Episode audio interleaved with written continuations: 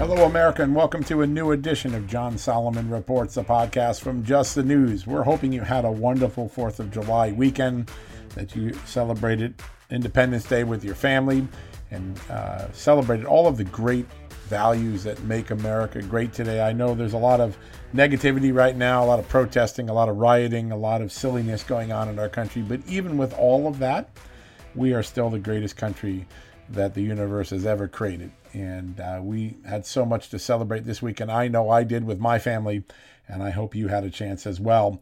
We're going to dedicate this whole uh, podcast to the legacy of Frederick Douglass, the great abolitionist, the great orator, the first African American vice presidential candidate in American history, uh, an advisor to Abraham Lincoln who gave perhaps the single most important advice that Abraham Lincoln gotten about the Emancipation Proclamation. Don't do it through Congress, do it by executive order. Uh, that changed the course of history in ways that uh, few in America today appreciate. And the reason I picked this subject today is because over this great Fourth of July weekend, on the 200 uh, on 156th anniversary of that great advice that uh, Frederick Douglass gave to Abraham Lincoln, uh, we saw these horrible rioters, these hooligans, tear down a statue of Frederick Douglass. How insane that is. Rioters, protesters claiming to be for racial justice, tearing down one of the most important voices for racial justice in American history. It shows you how absurd and insane our country has become uh, in the midst of all of this turmoil. And it's also a real uh, testament to the fact that many of the people fomenting the violence and the protests and the riots today aren't really about racial justice. If they were, they would know that Frederick Douglass was an American hero, a leader of racial justice, uh, an essential figure in the American experience. But they're so naive, so ignorant, so bent on ruining America. They tore down one of the very statues honoring one of the great American heroes who stood for racial justice, who st- stood for the end of slavery, who advised American presidents and changed the course of American history for the good. That's how silly some of these leftist protesters on the street today are. And that's why we're going to dedicate this entire episode to Frederick Douglass. When we come back, we're going to talk about some important statements and contributions that Frederick Douglass made. And then we're going to talk to the president of the Frederick Douglass Foundation, Kevin McGary, a, a conservative African American minister, leader, uh, founder, and president of that great foundation honoring Frederick Douglass's legacy. He's here to join us, and we're going to talk about Frederick Douglass, about the Black Lives Movement, about the alternatives that are coming up to Black Lives Matter on the conservative side, and uh, what's at stake in this 2020 election. You're not going to want to miss this great interview. We'll be back in a few seconds. But first, a word from our great sponsors and advertisers. Hey folks, can your IRA or 401k stand up to the next financial crisis that our top economists are saying is right at our doorstep?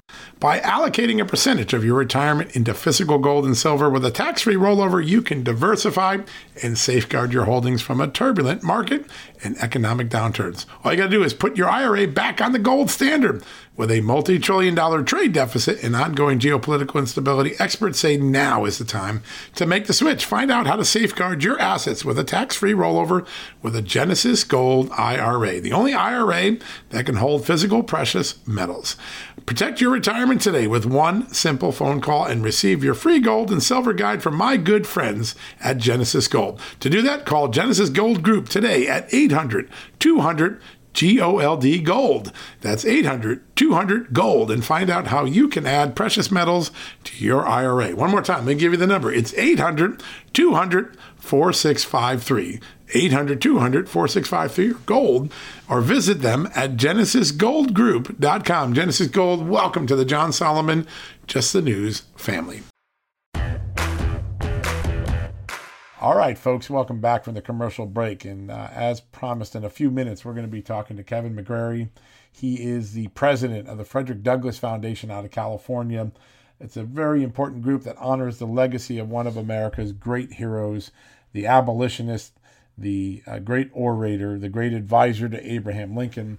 So many amazing things that uh, Frederick Douglass has brought to our history, to our founding, to our great heritage, and most importantly, to the freedom of African Americans, to the freedom of women. He, a lot of people forget this, but Frederick Douglass was an early and often advocate of women's suffrage, and here we are in the 100th anniversary of uh, women earning the right to vote finally in America. Frederick Douglass laid that groundwork much earlier than most people know, back in the 1880s and 1870s and 1890s. Um, very important to appreciate his contribution there. But over the weekend, vandals in Rochester, New York, vandalized, tore down the statue of Frederick Douglass. And, and it's so remarkable because the statue was at in a park in Rochester known as Maplewood Park, where people like Frederick Douglass, abolitionists like he, he and Harriet Tubman and others helped shuttle slaves to safety along the Underground Railroad right through that park. Why do I bring this up? Because it shows just how ignorant, how silly some of the rioters and vandals and protesters currently are. If you're, as you say you are, for racial justice and improving the plight of African Americans, why? Why would you tear down one of the great statues of one of the greatest Americans in American history, Frederick Douglass, who brought so much to our country, who improved the lives of African Americans and white Americans and Indian Americans and every race by his bravery, by his commitment to freedom and liberty, by his extraordinary, brave uh, uh, fight against slavery. And then after slavery fell, his extraordinarily important efforts to heal the country, to bring uh, Reconstruction to a complete uh, success. Uh, he worked tirelessly to to make this country better, to heal it from the wounds of slavery, and yet we had yahoos and vandals and hooligans tearing down his statue in Rochester, New York. That level of historical ignorance deserves a moment of pause, a moment of discussion. And so that's why I'm uh, dedicating this show to Frederick Douglass and why we have Kevin McGary, the uh, president of the Frederick Douglass Foundation, coming on in a few minutes. I want to uh, go to one great uh, moment in Frederick Douglass's um, history. There are so many that we could single out. As I said, he was an enormous advocate of uh, women's suffrage. He obviously spoke out against slavery was beaten and attacked many times in the pre Civil War era for his outspoken support of abolition. He himself was a slave who escaped in Maryland, went to New York, went to the area around Rochester where he's honored by that great um, statue. Uh, and it was 168 years ago, this past 4th of July, when that terrible vandalism occurred this past Sunday, 168 years before that, where Frederick Douglass gave one of his greatest speeches of all time. And uh, it was, What does the 4th of July mean to a slave? What to a slave is the 4th of July, is the actual title of this speech. It was given uh, 168 years before those uh, vandals and rioters took down his statue this past weekend. And I think in these select passages I'm about to read to you, there is resonance to today's movement. Yes, uh, Frederick Douglass would still speak out today against racial injustice. He would still see ways that we could improve America. But he also saw through a lot of the phony protests, the phony speak that occurred uh, during the Civil War, the pre Civil War, the post Civil War era. He had a way of knowing and calling out those who really were making the lives of African Americans better, making the lives of all Americans better, and those who gave lip service to it while continuing to spit on the cause of freedom. And I'm going to read this extraordinary passage because uh, I think it speaks to today's violence, to today's insanity, as well as it did to those in 1852 when Frederick Douglass first gave the speech. So I begin reading. What to the American slave is your Fourth of July? I answer, a day that reveals to him, more than all other days in the year, the gross injustice and cruelty to which he is a constant victim. To him, your celebration is a sham, your boasted liberty, and unholy lions, your national greatness, swelling vanity, your sounds of rejoicing, empty and heartless, your denunciations of tyrants, uh, brass fronted imprudence, your shouts of liberty and equality, hollow mockery, your prayers and hymns, your sermons and thanksgivings, with all your religious parade and solemnity, are to him mere bombast, fraud, deception, impiety, and hypocrisy, a thin veil to cover up crimes which would disgrace a nation of savages. Those were powerful words, and obviously spoken in a time when slavery was still in place, when Americans didn't, of color and of uh, women, did not enjoy the freedoms that they have today.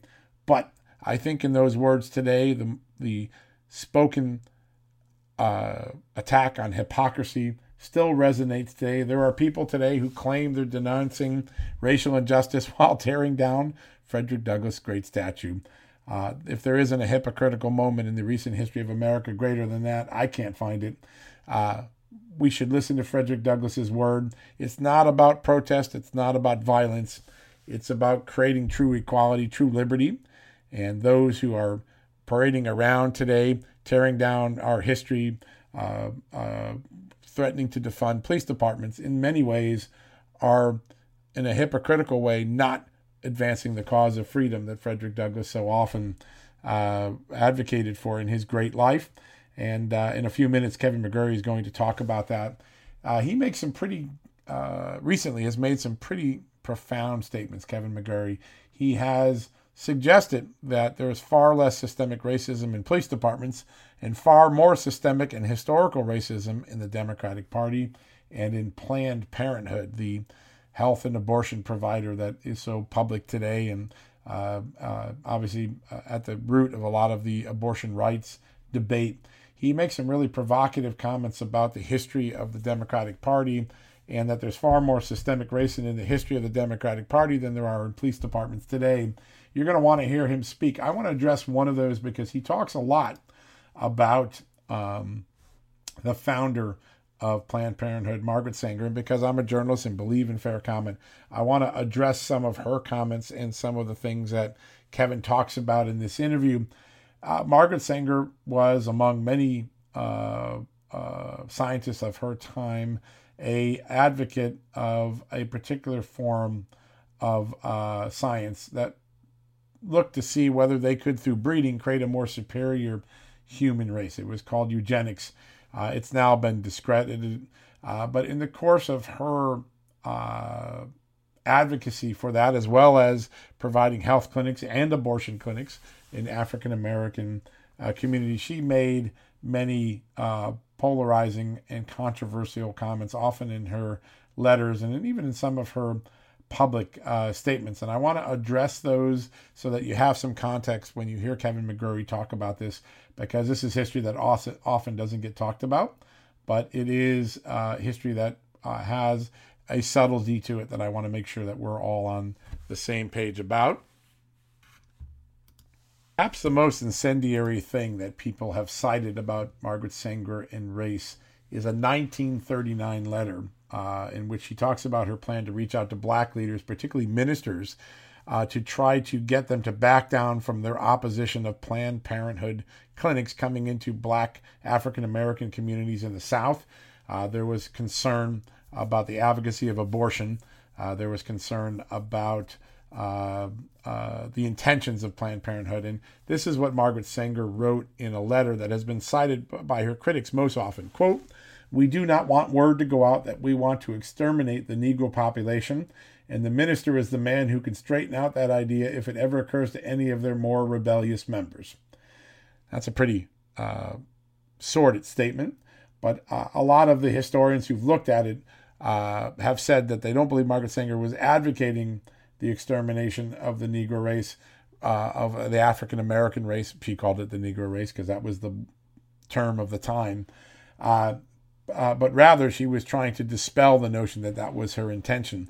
Nonetheless, there have been many people, Herman Cain, uh, uh, Dr. Carson, Ben Carson, and you're going to hear Kevin McGary say that they believe that this was a racist statement uh, and that it, it, tarnishes the history of uh, Margaret Sanger, not only in America, but in the African American community specifically. Uh, now, there are some other things she said. And remember, she's a eugenics uh, advocate. And so here's another um, uh, statement she made that uh, certainly um, goes to the thought processes that she had in the late 1890s to the early 1930s. In a 1921 article, she wrote that the most urgent problem today is how to limit and discourage the over fertility of the mentally and physically defective. In other words, get rid of, stop the creation, uh, procreation of people that she viewed as uh, mentally and physically defective. Obviously, a lot of people today find such philosophy, such statements, uh, absolutely reprehensible. And yes, Margaret Sanger, the founder of Planned Parenthood, uttered those words. I think when you hear Kevin you, uh, McGary talk about it, or if you go back and look at the things that Dr. Ben Carson and Herman Cain have said on the campaign trail, there are conservatives in the African American movement who view these this body of work, these writings, these sentiments of Margaret Sanger uh, to be racist. There are others on the left and uh, historians who believe that they are more a reflection of the language of the time and that Margaret Sanger was not, at least according to the liberals, racist, but rather trying to help black women uh, with health care and, and, in her mind, abortions, which he thought was a form of health care. Obviously, many conservatives find abortion an affront to morality. But I wanted to give you that context so that when you hear uh, Kevin talk about it, you know the specific quotes that he's talking about, is specific debate that has existed over the last uh, decade or two about Margaret Sanger, Planned Parenthood, racism, the African American community. She was a divisive figure, as is Planned Parenthood is a divisive organization. Uh, those who support it support it strongly. Those who oppose it oppose it strongly. But at least you'll have the facts upon which to judge uh, Margaret Sanger and her many statements, her her very controversial um, support of eugenics, which obviously today has been discredited over the years. Uh, but uh, that doesn't take us away from the more important discussion we've had today about, um, and we're about to have, about Frederick Douglass and the awful moment this weekend in Rochester where historical ignorance led to the tearing down and vandalizing of one of a statue of one of America's greatest heroes, Frederick Douglass. When we come back from this commercial break, we're going to hear from the president of the Frederick Douglass Foundation, Kevin McGary. We're going to talk about Frederick Douglass and what he means today and what can be done uh, to address racial injustice in America. And are the Democrats and Planned Parenthood and those on the left um, the best suited to address racial justice given their history? And also, what's at stake in this election? Black Lives Matter, the liberal movement, Marxism, conservatism. This is a must listen interview. You're going to be fascinated by the thoughts and ideas of Kevin McGary, the president of the Frederick Douglass Foundation. Coming up right after this commercial break, please remember support our sponsors and advertisers. They make this show, these interviews, the Just the News news report, all possible. Do all you can to support them. Thank you. Hey, folks, have you heard of cancer fighting foods? The American Cancer Society discovered diets rich in fruits and vegetables may actually lower your risk of cancer. Think about that for a second. That's really important. Hopefully, you hear this and run to the store for five servings of fruits and vegetables every day. But if you're like me, you probably don't have the time to do that, right? So maybe you should consider adding Field of Greens to your daily health regimen. Each fruit and veggie in Field of Greens was doctor selected for studied health benefits. There's a heart health group, lungs, kidneys, and metabolism groups, even healthy weight.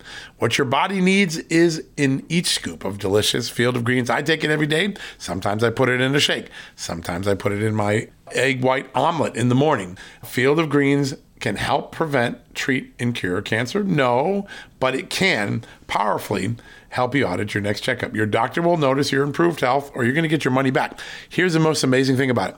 I started using Field of Greens a year ago. My cholesterol is down, my blood sugar's down, my weight's down, my health is up, my sleeping patterns are better, my metabolism is up. If you want to experience what I've experienced, go check out Field of Greens. Jump into the ring here. You're going to get an enormous benefit. And it's so simple single scoop, a couple of seconds, healthy lifestyle all day long. Now, thanks to our good friends at Brickhouse Nutrition, Field of Greens is going to give you a 15% off discount plus free rush shipping. All you got to do is go to fieldofgreens.com and use the promo code JUSTNEWS for your discount. That's promo code JUSTNEWS at fieldofgreens.com. Fieldofgreens.com, promo code JUSTNEWS. Go check it out. All right, folks, welcome back from the commercial break. And as promised, a very special guest, Kevin McGary, the president of the Frederick Douglass Foundation of California, one of the great voices in the conservative movement today. Uh, Kevin, welcome to the show. Thank you so much, John. It's an honor and a real pr- privilege and pleasure to be with you today. Thanks for having me. And, and the same. Um, Frederick Douglass is one of my favorite uh, figures in American history. In fact, I did one of my high school uh, final papers in my senior year, and so I've learned a lot about him and and and have enjoyed his contribution to America and reminding people of it. And I wonder, before we get started in today's public policy discussions, maybe we could talk just a little bit about some of the extraordinary things that that Frederick Douglass brought to the United States. Yeah, so Frederick Douglass, uh, there's so many uh, that have been inspired by Douglass, but yet there are so many that miss the uh, the whole story about Frederick Douglass. They kind of recognize the name, but they don't know a whole lot of his actual history. In context, Frederick Douglass is the quintessential American hero, patriot, statesman, minister, father, and friend to Abraham Lincoln that has ever lived. I mean, this this this man's life is absolutely astounding. He was uh, born into slavery uh, and provided his first slave home, of which he learned how to read a little bit. Felt that he was divinely inspired by God to actually read and sort of master uh, reading and oration uh, after his his uh, owners, uh, so to speak, at that time decided not to continue to teach him to read because the the mother understood the, the husband understood that if slaves knew how to read then they could essentially set themselves free at, at some point so they stopped uh, right. teaching him at some point and then he continued on uh, sort of self-taught but he, he felt that he was divinely taught and uh, became a, a, leader not in his 20s 30s or 40s but in his teens he actually led uh, bible studies uh, actually he was teaching others to read under the auspices of Sunday uh, Bible study. So he started to, to help others begin to set themselves free by way of education as well. And then uh, he, he found a way to escape after multiple tries. He finally did escape, went up north to uh, New York and then up further north to um, Boston, New England areas, and was taken under the wing of, of abolitionists up in that area. Then, uh, when they started to reclaim uh, slaves as far north, you know, it kept creeping up further north. He actually became the honored visitor of, of Britain, of the UK, for uh, two, two and a half years. So, if you can imagine a black escaped slave who sort of self taught and he becomes an honored guest of Britain for two two and a half years, and he went throughout Europe. And he went to Ireland and some other places as well. But uh, and then his uh, freedom was purchased. He came back, immediately started his entrepreneurship, his entrepreneurship, um, and uh, and then became quick friends with Abraham Lincoln. He was the one, and a lot of people don't really focus in on this or don't, recognize the significance of him and, and Lincoln. But when Lincoln rolled out Emancipation Proclamation to Douglass, and he says, "Look, we're going to get this through Congress, and you know it, it, it's going to be great, right?" And Douglass looked at him and said, "Man, look, um, if you're going to take this through Congress, we'll have hundreds of thousands of more slaves to be maimed, lynched, and killed before this thing ever passes." He says, "This is the most, the single most important executive order that any president will ever do," and he, to this day, he's absolutely correct. So, Emancipation Proclamation was done by Lincoln's executive order at the admonition and encouragement of Frederick Douglass. So that's how important this man is to America. Absolutely. And, and and then he became the first U.S. the first black and U.S. Marshals, first black uh, bank president, first black who was on the VP, who was on the presidential ticket, uh, first black in, in publishing. So there were so many firsts in Frederick Douglass's life that it's just astounding that people now uh, especially this Black Lives Matter, would have the audacity to pull down his statue, even to think of him in a way of sort of, you know, white supremacy is just completely, it, it's lunacy. Right. And uh, they actually pulled down a statue, and, and it's just sick. We have a very, very sick uh, social and cultural uh, paradigm going on right now. We've got to address it. We do. We absolutely do. And I think those who pulled down the statue clearly showed they didn't know anything about racial justice. They, they're about anarchy and not about um, honoring uh, the great tradition of Frederick Douglass, or they would have never in a million years torn down that um, statue of that amazing man. And it just shows you how, how hijacked the current movement has become by, by extremists. It's, uh, it's remarkable. Um, you've had some r- really profound um, statements recently that have really caught my attention. There's a couple YouTube videos that I've watched that I've really been fascinated by. I want to start with this notion uh, that has uh, captured fancy that it's time to defund the police. You have some very strong feelings about police departments and their membership and the concept that there's systemic racism in police departments. And I wonder if you could share with our audience what, what, what conclusions you've come to.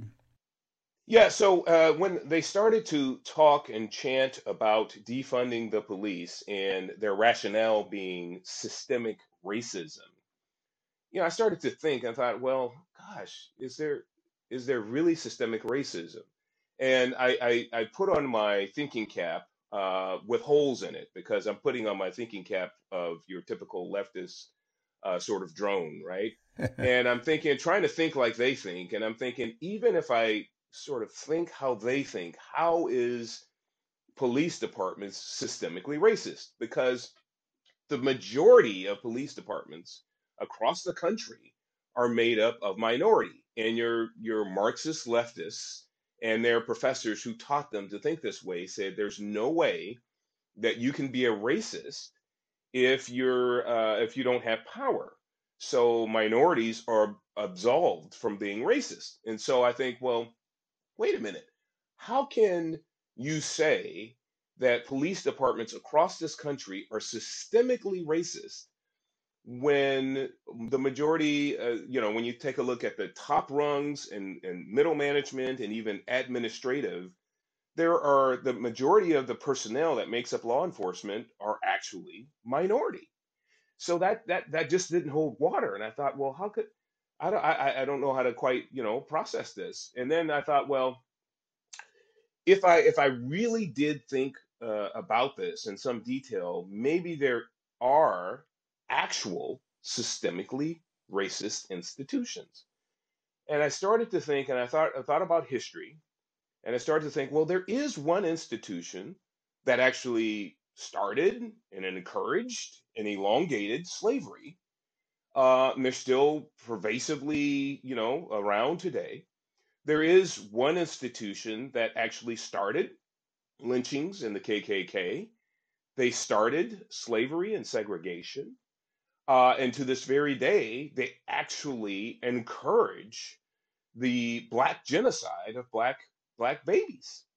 And I thought, well, and, and all of their upper echelon, meaning in the House and the Senate, are white and has been for decades, many decades, for probably forever. And so that institution is the Democrat Party. It is systemically, and it fits, it actually fits the definition of leftist for being a systemically racist organization. And then, um, and so the question is, is why is there no outcry to actually defund the Democrat Party? Because if you're if you're sincere if you now this this goes on you know this is quite a stretch right if you're sincere if you're a sincere right. leftist marxist which that that's a oxymoron on its surface but if you're sincere you right. would immediately begin to march on washington against the democrat party at the very least you would say we want reparations not from the us in general but from the Democrat Party. They're the party that precipitated all this. The other organization that I would look at very, very strongly is because they were started with their founder. Uh, her founding message was, We actually don't want the Negro to know that we want to exterm- exterminate them. I'm paraphrasing, but you can look it up. Um, she was uh, a, a noted speaker at the Women's KKK. She hated blacks. She called us reckless breeders, the weeds of society. She called us a scourge. She called us a disease. Uh, her racial hatred towards blacks is unparalleled. It's it's like anybody public saying these kinds of things back then and even today should be uh, you know repudiated. But ironically, this woman is heralded by the Democrat Party, and her organization specifically targets to this very day black babies. So which organization is that? That's Planned Parenthood. So why are uh, and and and and when I say specifically targeted, let's just go through the numbers very very quickly. I know you have a limited amount of time, but I just want to make sure that everybody understands that I'm not speaking hyperbolic. This is this is factual information. Okay, the Planned Parenthood was started on this basis of exterminating black and brown communities. Right. Number two, uh, she started to immediately put all of her clinics and all of the other abortion affiliates in black communities. Those are facts. That's indisputable. That's just the way it is. Now, here's the thing even to this day, blacks only make up about 13% of the population. Of the 13% of the population, half of those are women, approximately. So let's say 6.5% are women. Of the 6.5% that are women, half of those are childbearing.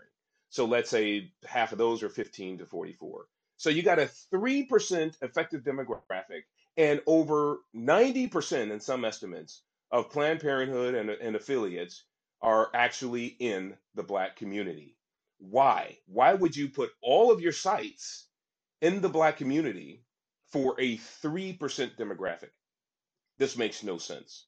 And so, yeah, I mean, we could confirm, and also all of the upper echelon of Planned Parenthood have, have been and are white up until recently. I think there was uh, an Asian and and et cetera, but um, have been white. And to this very day, the majority of people that are supporting the systemic racist uh, racist organization are overwhelmingly uh, white women. So there you go. There, there are two organizations that need to be immediately defunded if we're sincere that's the Democrat Party and Planned Parenthood.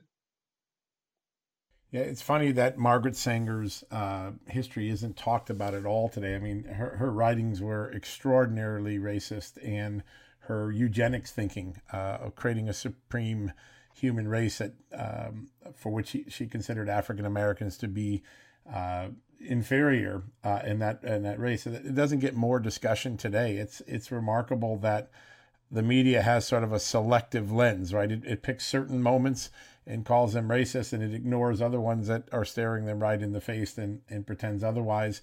How do we overcome that? How do we create a historical reclamation so that people can go back and get the truth about these institutions and and not just the sort of select propaganda that that these savvy media organizations have imposed on us in the last few months? Well, I, I think that we really need more voices, and especially Black voices, that are not right, left, or that, but or can at least think logically. It didn't take me, it wasn't a stretch for me to come up with systemic racism being precipitated through the Democrat Party and Planned Parenthood. That's just thinking logically. It's like, okay, well, let's just think this through. So we need more voices like that to just think through logically. And we need more podcasts and um, great patriots like yourself who would be willing to put those, those voices on, give us a, a the, the ability to communicate because we have a lot to overcome. And let me tell you why. These professors on these college campuses and quite honestly in high school, I mean, it's been infiltrated in K through 12 as well as college, but uh, it's really an overdrive on, on our college campuses. The they are completely poisoning our children. Uh, they're giving them, you know, a lot of untruths, manifestly uh, untruths. Uh, so literally lying to our children and tainting them against America, the American heritage, and the truth about American history. And so people like Sanger are insulated from real scrutiny. I mean, most people find out about Sanger after they graduate college. Then, when you have people like uh, Barack Obama and Hillary Clinton lauding and touting Sanger as a wonderful woman and pioneer for women's rights, it makes it even more atrocious and harder for us to overcome the truth behind this woman because you have well known p- political figures that are insulating uh, Sanger and her uh, all of her diabolical deeds from the public scrutiny. So we need we need more voices. We need more platforms that are going to allow us to get the word out, and we need more critical thinkers about uh, about this stuff so we can you know really get the truth.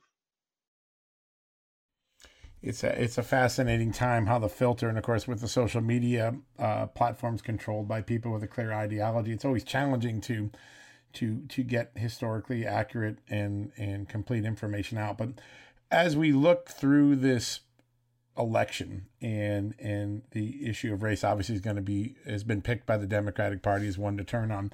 Can you compare the two candidates right now? You've got Donald Trump and his record over the last three, four years. You've got Joe Biden with a 40 year history in Washington uh, and some recent comments that obviously uh, generated controversy in the African American community. How do both men size up when it comes to the issues that are most important to you? Liberty, free markets, racial equality, uh, the history of uh, Frederick Douglass. How do these two candidates stack up? Well, that's an excellent, excellent question. I was about to do another video today, uh, actually doing a compare and contrast. We have on on you know here here's the thing that we we have to sort of all filter when we have politicians all politicians talk a good game, right? At the end of the day, what we have to compare one politician from another is their track record, their history, their policies. And so, strictly looking from a policy point of view, you have on one side a, a person who loves America and wraps himself in the flag, much like Dr. Martin Luther King uh, Booker T. Washington, and the Honorable, Incredible Frederick Douglass.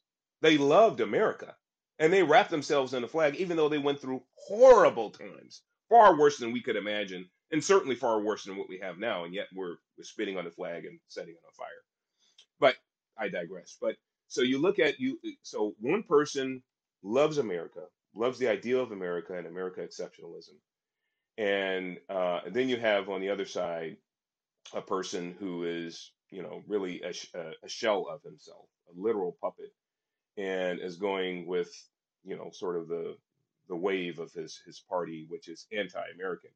Then you have on one side a person who has given us record employment numbers for all communities, but especially the black community.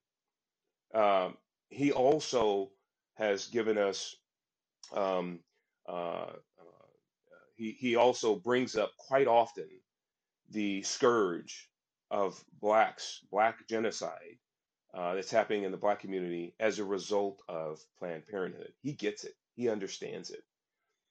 He also is huge on criminal justice reform.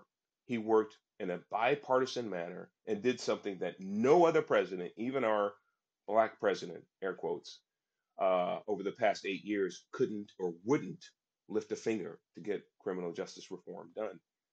And then you had this president that also is um, he's big on actually reinvigorating uh, black and brown communities via opportunity zones.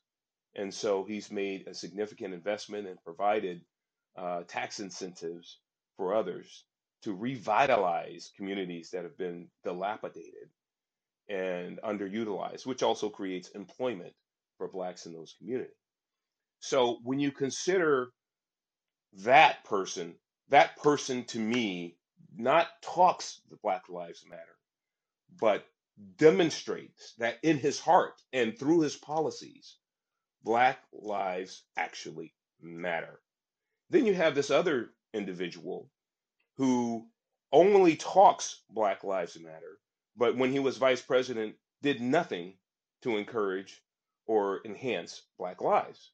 Black lives were uh, significantly impacted by high unemployment, um, and, and, and it was consistently high over the entire eight year period, the slowest economic recovery in that administration.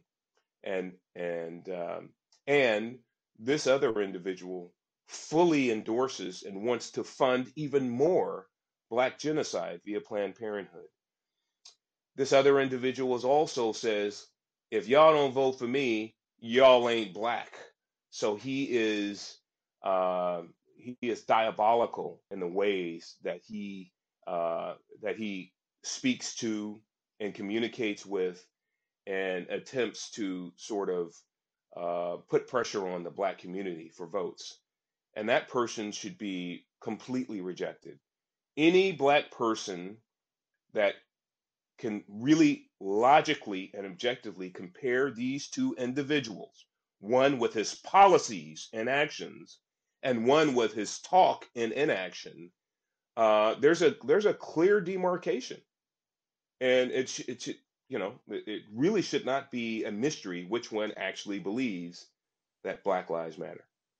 It's uh, it is a remarkable debate that's going to occur because the data, when you take the first three years of the Trump uh, presidency and the, you take the eight years of the Obama presidency, the data has certainly been more favorable to the African American community in the last three years than it was in the prior eight, and yet uh, that hardly gets uh, spoken of. And I wonder if if in as you look out in uh, the electorate in the fall, do you see a potential shift among African American voters that they they like the economy they had the last three years, they like the things the president has done on uh, prison reform and uh, uh justice reform.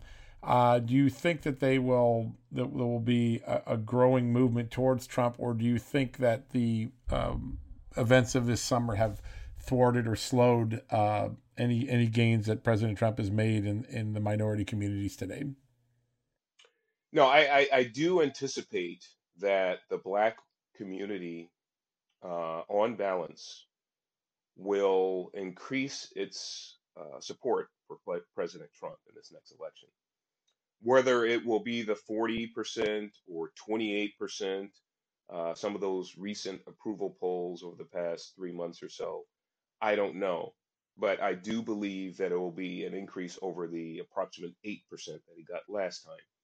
I do believe it could be well in the 12 to 15% uh, range that he may get 12, 15, maybe even 20% of the black voters, which would bring uh, the Democrats at about 80%, Joe Biden at about 80% black vote, and Trump at about 20%. I think that that is realistic. Now, here's what needs to happen we have a lot of organizations on the left who are funding the Marxist professors, the community agitators. Black Lives Matter has been promised uh, somewhere between 130 million to over 1.3 or 1.5 billion over a number of years. Not not all. Uh, it's not all in yet, but they've been pledged those amounts for their purposes. Here's what I don't see on the conservative side. We have a lot of billionaires on our side as well.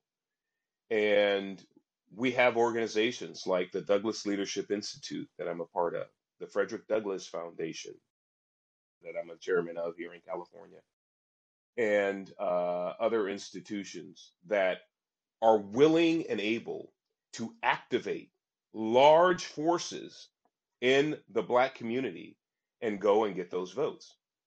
Uh, we actually, you know, walk precincts, go door to door, and we fight, scrape, and do what we have to do to get those votes. We need uh, organizations or individuals that are concerned about our country. We are right now at the precipice. If Biden wins, it's game over. Whether you have money or not, it's it's it's it's going to be a different America. And this is the time where we can't have people sitting on the sidelines just hoping that things turn out right. We need people to step up and to, you know, support thoroughly support organizations like ours who can be a counterbalance to the Marxist agitators and community destroyers of Black Lives Matter and Antifa and all of the uh, associated affiliates. So, this is the time where we really need patriots to stand up and say, you know what, my kids are coming back from college and they're gone uh, in the sense that they're mentally gone. They've gone to the other side, and they're asking me to sell all my goods and give it to Black Lives Matter. Uh, I think I need to take a stand, and I need to stand with organizations like the Douglass Leadership Institute, the Frederick Douglass Foundation, other Black conservative organizations, and get these guys to go to work in these communities so we can change the narrative and change the, trajectory, relative trajectory of these uh, community organizing agitators that are causing, wreaking a lot of havoc in our communities at the moment. So we can do it, but it's going to take some, uh, uh, you know, we just need some wherewithal to get out there and do the work. That's the short answer. Why do you think? Uh, why do you think it is that uh, the the left billionaires are so activated this time? Right, you're, you're seeing. I, I, think I just saw George Soros commit another forty million over the weekend to his super PAC, on top of all the Absolutely. things that he funds a year, which is over a billion dollars a year. Love him or or hate him, uh, George Soros puts his money where his mouth is, and, and increasingly so, and has had a profound effect, particularly on the millennial generation, where he he targeted yep. uh, you know, them as a as a potential liberal audience for a long time to come. Why why does uh, do you see an apathy on the right? Is it is it a business too much of a business approach? What's the difference between the left billionaires and the right billionaires right now, and with so much at stake in this election? it's really uh, you know it's it's really a fascinating thing because Soros he, he always puts his money out there and attempts to undermine America in whatever way he can, and he is not ashamed. He has billions, and guess what? He'll spend a good chunk in any given election, local, state, federal. It doesn't matter. He wants you know to undermine America, so he puts his money where his mouth is. Now, I think his motivation is much higher than uh, you know conservative billionaires, for instance, or, or GOP billionaires. Uh, they're they are apathetic in the sense that they really think that America as an ideal will always be around. Um, what they don't realize is that the left plays for keeps. They are literally on the cusp of taking this thing over. COVID gave them a lot of wind beneath their wings. And then with uh, the um, Black Lives Matter and the riots going on, that gives them great enthusiasm about now is the time. It's all out. Let's put all of our cash out there and turn this thing over. And if we're not careful, they can win and do it, and they will do it. Um, but I don't think that the the folks on our side really get that. I don't think that they really have the same amount of zeal for righteousness, justice, and the ideal of the American way. I just don't think that they're zealous about it, uh, comparatively speaking. Now, the other thing is, is the leftists like Soros and, and all of the others on that side, Steyer and those, they'll do it because they know that when uh, America becomes a Marxist country, that they are the masterminds. They'll be at the top of the heap making policy and and and basically they'll they'll uh, ascend to control of this thing uh, and ascend to the United Nations and whatever other global entities that they they need to, and the professors as well. So they have a power issue that they're trying that they that they can sense. I mean, it's they can just smell it, taste it, and we're just that close in their minds, um, and it, it gives them great you know enthusiasm uh, for the uh, carnage in our streets, and so um, we just need conservatives to to be just as zealous on this side uh, to to fight against it. Uh, here's what we're doing and I'm, I'm, I'm speaking a little bit out of turn, but uh, I'll just I'll just give you a high level, and if your listeners are interested, they can contact the Douglass Leadership Institute and the Frederick Douglass Foundation. Uh, but here's what we're doing. Uh, what we need is a conservative counterbalance to Black Lives Matter, um, and so we're standing up uh, speakers, the Speakers Bureau across the country that are ready, willing, and able. All authors, you know, like myself and public speakers that are black conservatives that are going to be a counterbalance to go into these communities and mainly speak to churches and also to law enforcement entities to uh, not disparage them and, uh, and demoralize them, but to give them an encouragement about how to move forward with appropriate reforms and uh, appropriate, appropriate level of policing. But uh, on the left side, there are a number of agencies already out there that are going after the federal funds that um, uh, Trump put out there via his EO when he uh, eliminated the chokehold. He also put federal funds out there for training and retraining of law enforcement. And we need a conservative agency that'll go out and do some of that work. So we're trying to do all we can, folks, but we do need help. We need people that are willing to partner with us, come alongside and help us because our messaging can and will win the day. But if we don't have the wherewithal to get out in front of it, um, we're going to be at a significant disadvantage, and we're at an inflection point in America where we can actually lose it all. The uh, Frederick Douglass always had a gift for synthesizing the moment in uh, the uh, the debate line on which something turned, and I, I always found I, I, when I look back at his speech in the British Parliament where he talked about uh, I think it's called the London reception speech if I remember correctly and he he, he kept saying you know how could a, a country like America call itself free when there were 3 million people who don't even have the legal right to be married uh, within mm-hmm. its borders he always had the right of of uh, uh had the uh, extreme uh, capability to boil something down into a, a very simple concept that was profound and yet simple to understand as we head into the election this fall, every election turns usually on one question, right? Are you better off than you were four years ago? The Ronald Reagan question from 84.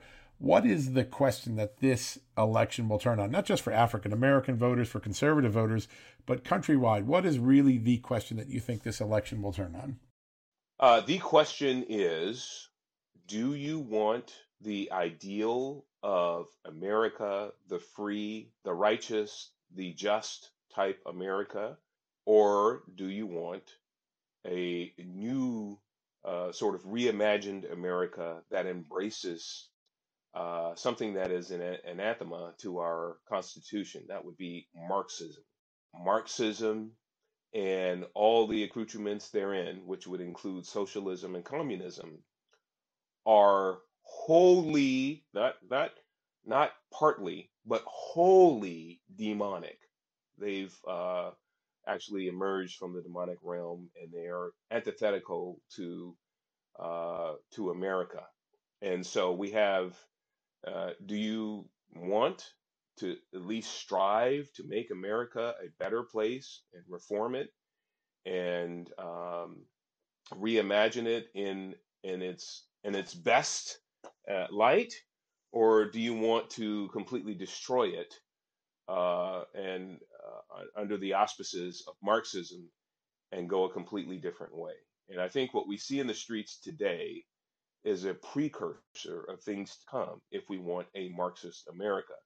Deaths in our largest cities have escalated uh, beyond what those, uh, you know, to record level, record levels on a daily basis in, in some of those cities, because those cities just uh, announced that they will either fully or partially defund police.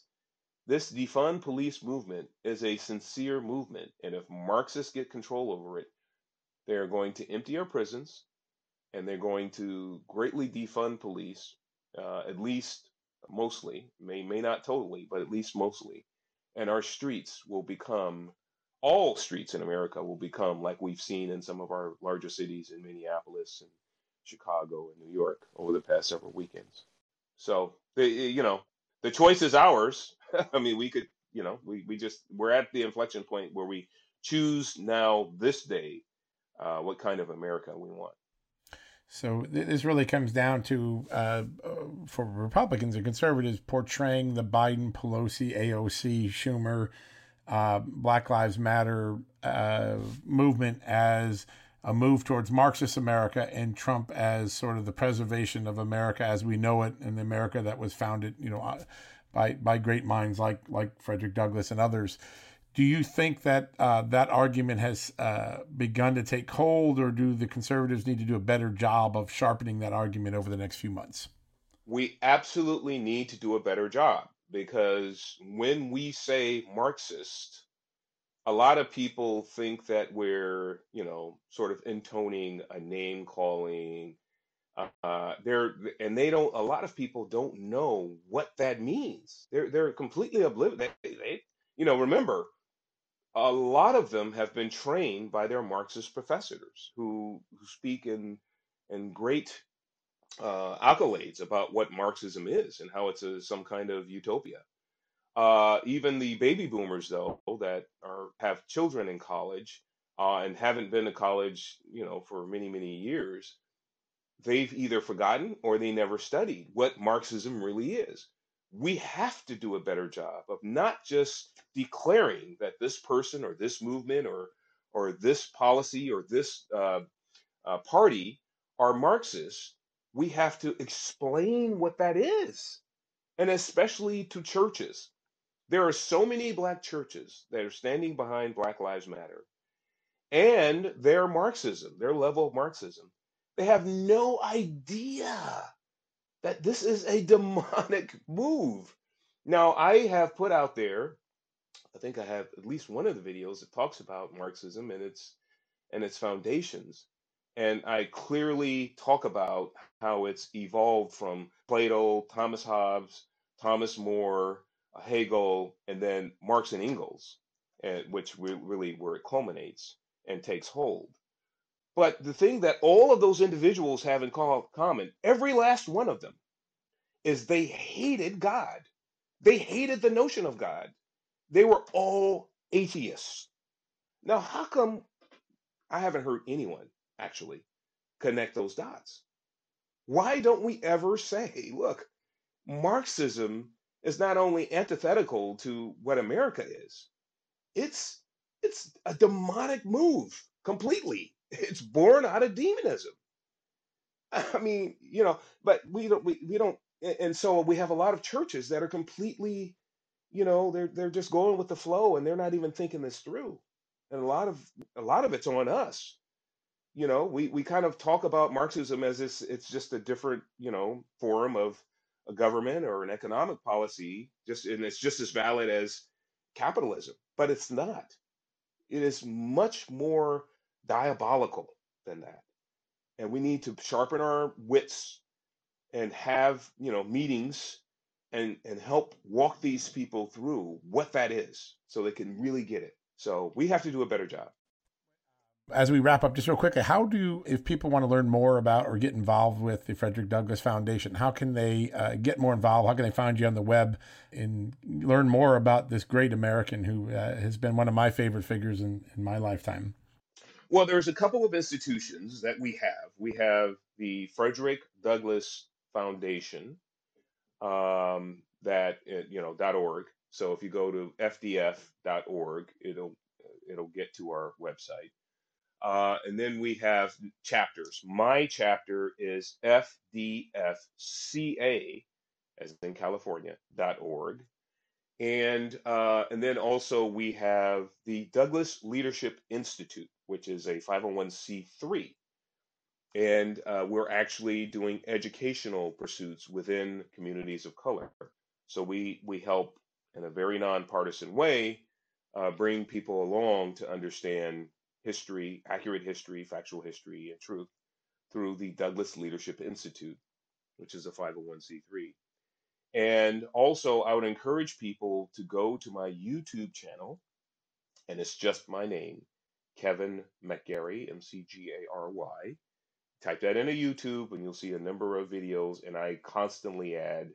Uh, I just started a week or so ago, and I'll be adding pretty much daily quick clips, video clips, three to five minutes max, talking about these very important issues. One last thing is if you want to get in touch with me and you want to learn more about what's happening socially and culturally, my book was just released on Amazon and it's called The War on Women From the Root to the Fruit.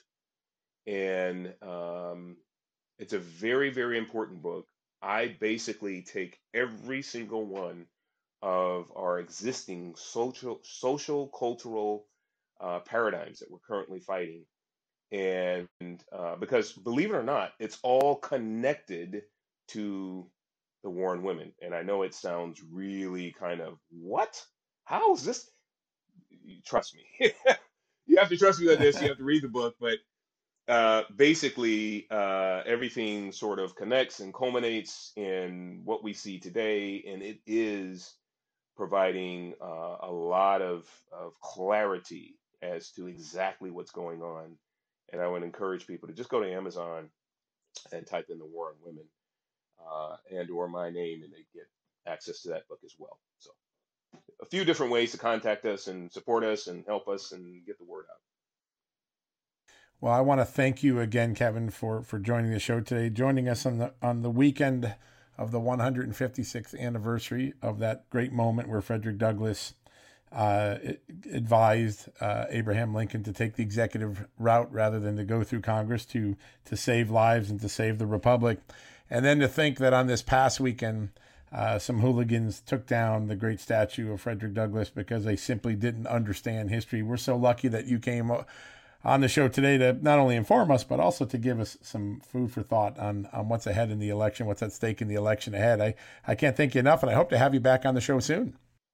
I'd love to come back, and I'd love to actually talk about the war on women. I think that uh, you and your listeners will get um, quite a bit of illumination as to what's going on through that book. So, again, I encourage you to do that. Um, and I, I, any time for you, again, you are uh, in my opinion, uh, a national treasure for all the great, great works that you do. So thank you so much for having me. I'm honored. Well, thank you, Sarah. Well, thank you, and thank you for your time today and the and the and the great discussion. I know our listeners are going to enjoy it a lot. All right, folks, we're going to go to come come to a quick commercial break, and then we'll be back to wrap things up for the day. Stay tuned. You know what, folks? Stress may be why you can't lose weight. If you've got moderate to high stress like I do, a doctor formulated weight loss supplement called Lean could be your solution. Chronic stress wreaks havoc on blood sugar, which can cause your body to store excess fat. Stress can also slow your metabolism, which fuels weight gain. And you know all about stress eating and sugar cravings, right? Now, the good news the studied ingredients in lean have been shown to help maintain healthy blood sugar levels, help optimize metabolism, and keep your appetite under control. Now, if your life is a bit stressful like mine and you want to lose weight, add lean to your healthy diet and exercise lifestyle. Now get 15% off and free shipping at takelean.com. That's take L-E-A-N.com and enter the promo code JustNews15. That's the promo code JustNews15 at takelean.com. One more time, takelean, L-E-A-N.com. Statements have not been evaluated by the Food and Drug Administration. This product is not intended to diagnose, treat, cure, or prevent any disease, and is not a substitute or alternative for care from a healthcare provider. All right, folks, that wraps up another edition of John Solomon Reports, the podcast from Just the News. I hope you drop by justthenews.com and check out our headlines. I think one of the most important headlines of the last week occurred over the weekend on Just the News. Most of the mainstream media is ignoring this, but this is a very important declaration. The CDC said that uh, the COVID 19 outbreak is about to lose its status as an epidemic, meaning that the number of deaths as a percentage of overall American deaths is declining so much from COVID 19 that it soon won't qualify under the definition of epidemic. This is good news. It's good news you don't hear from other news organizations, but it's right out of the mouth of the CDC. It's an important distinction. What it begins to show, I think, is that as the uh, disease is spreading now, uh, its lethality is declining, its hospitalization is leveling off. And yes, more people are getting it, but fewer and fewer are dying. Uh, and that is good news for all of us as Americans. To get the latest on COVID 19 uh, and the statistics that maybe other news media aren't giving, go to justthenews.com and check out Daniel Payne, Christine Dolan, two great reporters on our staff who've been writing and working on this and really uh, helping enlighten Americans and get over the fear mongering, get the real facts so you and your family can make good decisions. That's what we try to do at justthenews.com. Also, my book, Fallout, comes out next week. This is a project that I did with my great co author, Seamus Bruner. It's an important book in my mind because it takes the work I did that you're all familiar with on Fox News, at Just the News, at the Hill, uh, about the Russia case, and it puts it into the context that the Russia scandal, the um, FBI failures, have to be viewed in the context of an earlier failure, and that is that the Obama administration's efforts to reboot its relationship with Russia back in 2009, Hillary Clinton, Joe Biden, Barack Obama thought they could win the hearts and minds of the Russian government, Vladimir Putin, by giving away lots of uh, things, including nuclear contracts to our utilities, um, uranium under our American soil, and other uh, efforts, including building Russia its own uh, Silicon Valley, Valley, that those backfired. And it was the failure that the Obama administration gave so much to Russia, got nothing in return except an invasion of Crimea and Ukraine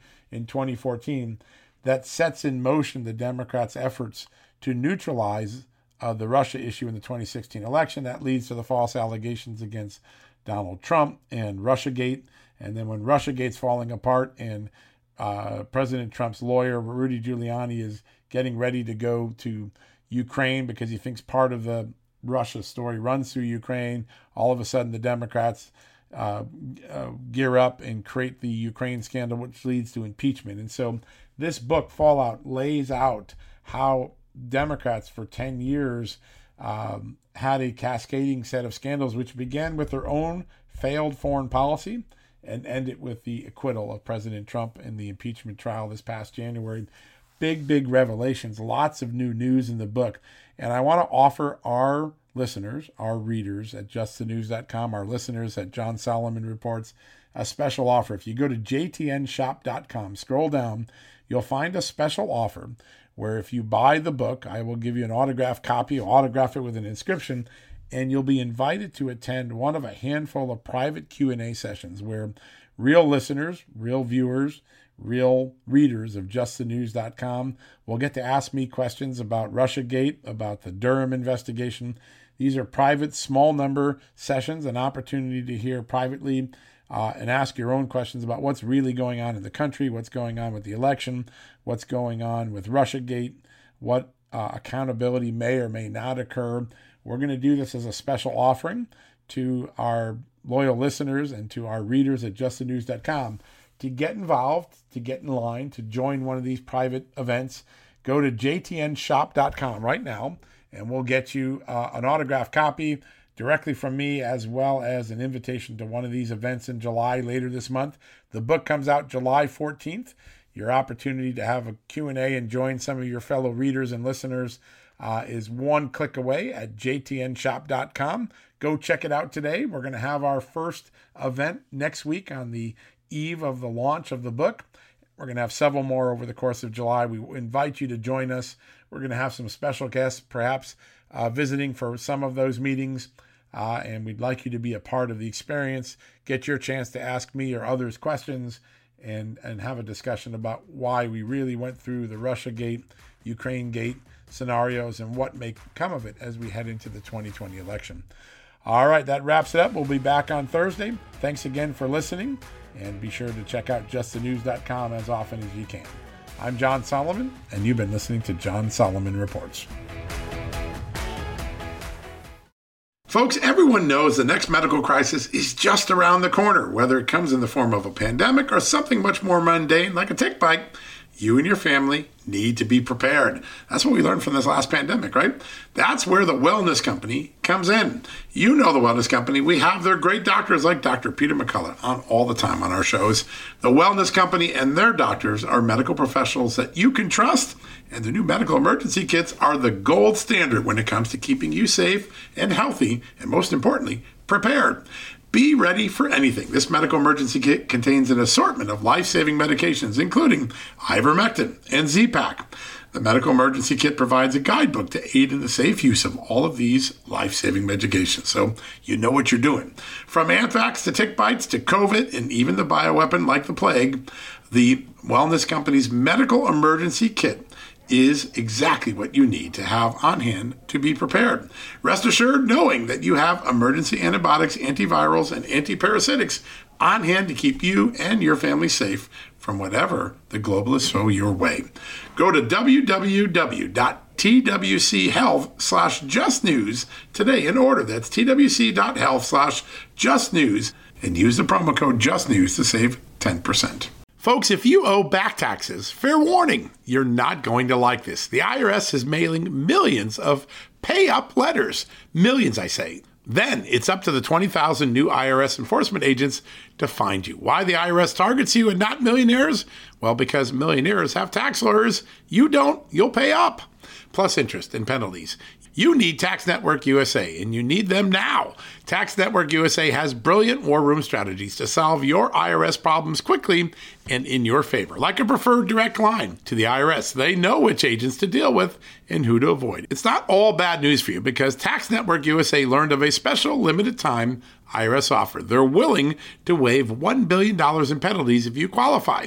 So schedule your free confidential consultation to see if you qualify for this limited time IRS penalty canceling offer. To do so, call 1 800 245 6000. That's 1 800 245 6000 or visit tnusa.com slash just news. That's tnusa.com slash just news.